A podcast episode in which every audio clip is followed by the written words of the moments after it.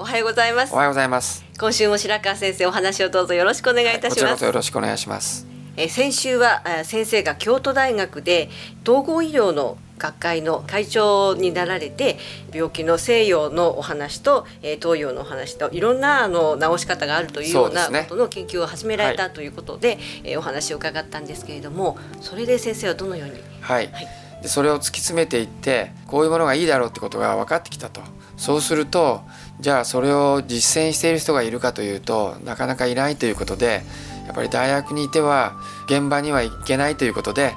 大学を辞めて現場に行こうということで大学を辞めまして、えー開業することにしました。でまずいろんな人の協力で川崎の郊外に実験的なクリニックを建ててそこでまあこういう方面の治療が可能になるクリニックが、えー運営していけるのかという実験を始めました。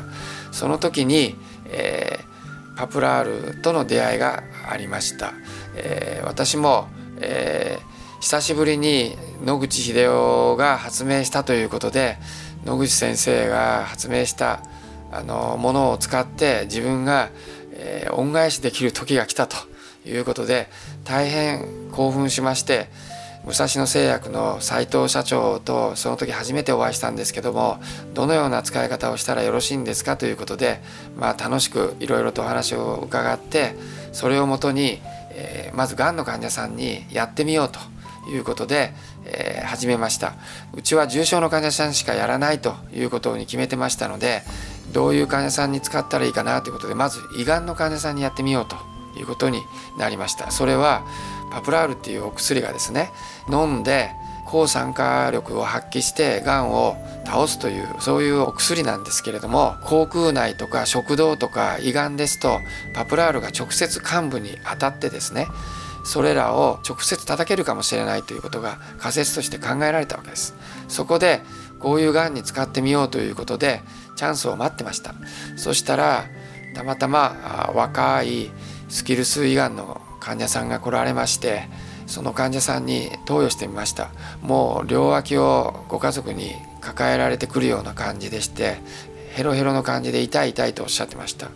でパプラールをいっぺんに2箱245本でしたかね。アンプルでしたから当時は。あのいっぺんに飲ませました。そしたら10分ほどしたら突然あのニコニコしだしてお寿司が食べたいと言って寿司を食べて帰られると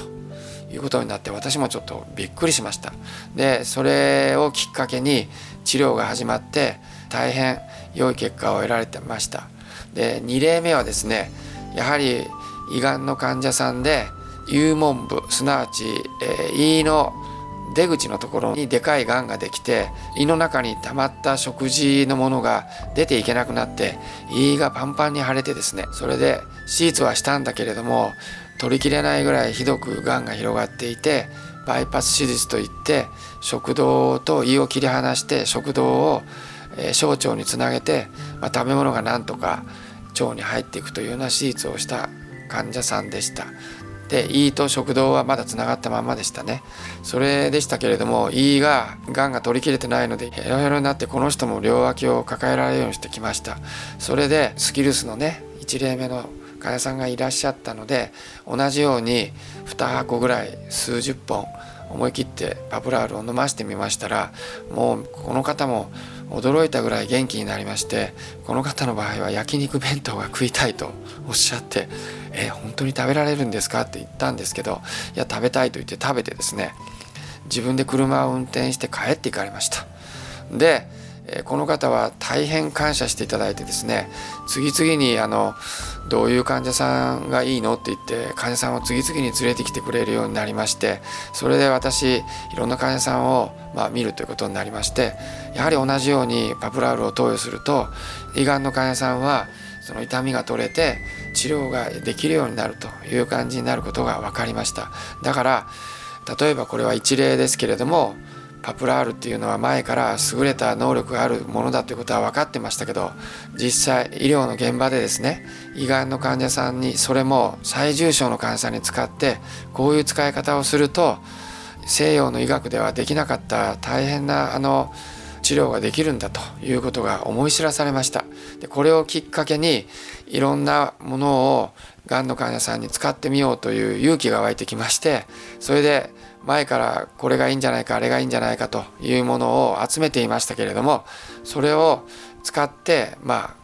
ああの治療をしていくという形に自信を持てるようになりました。で私が思ったのは重症の患者さんは、えー、5年生存率が、えー、全然進歩していないということが調べたら分かりました、えー、軽い患者さんはどんどんどんどん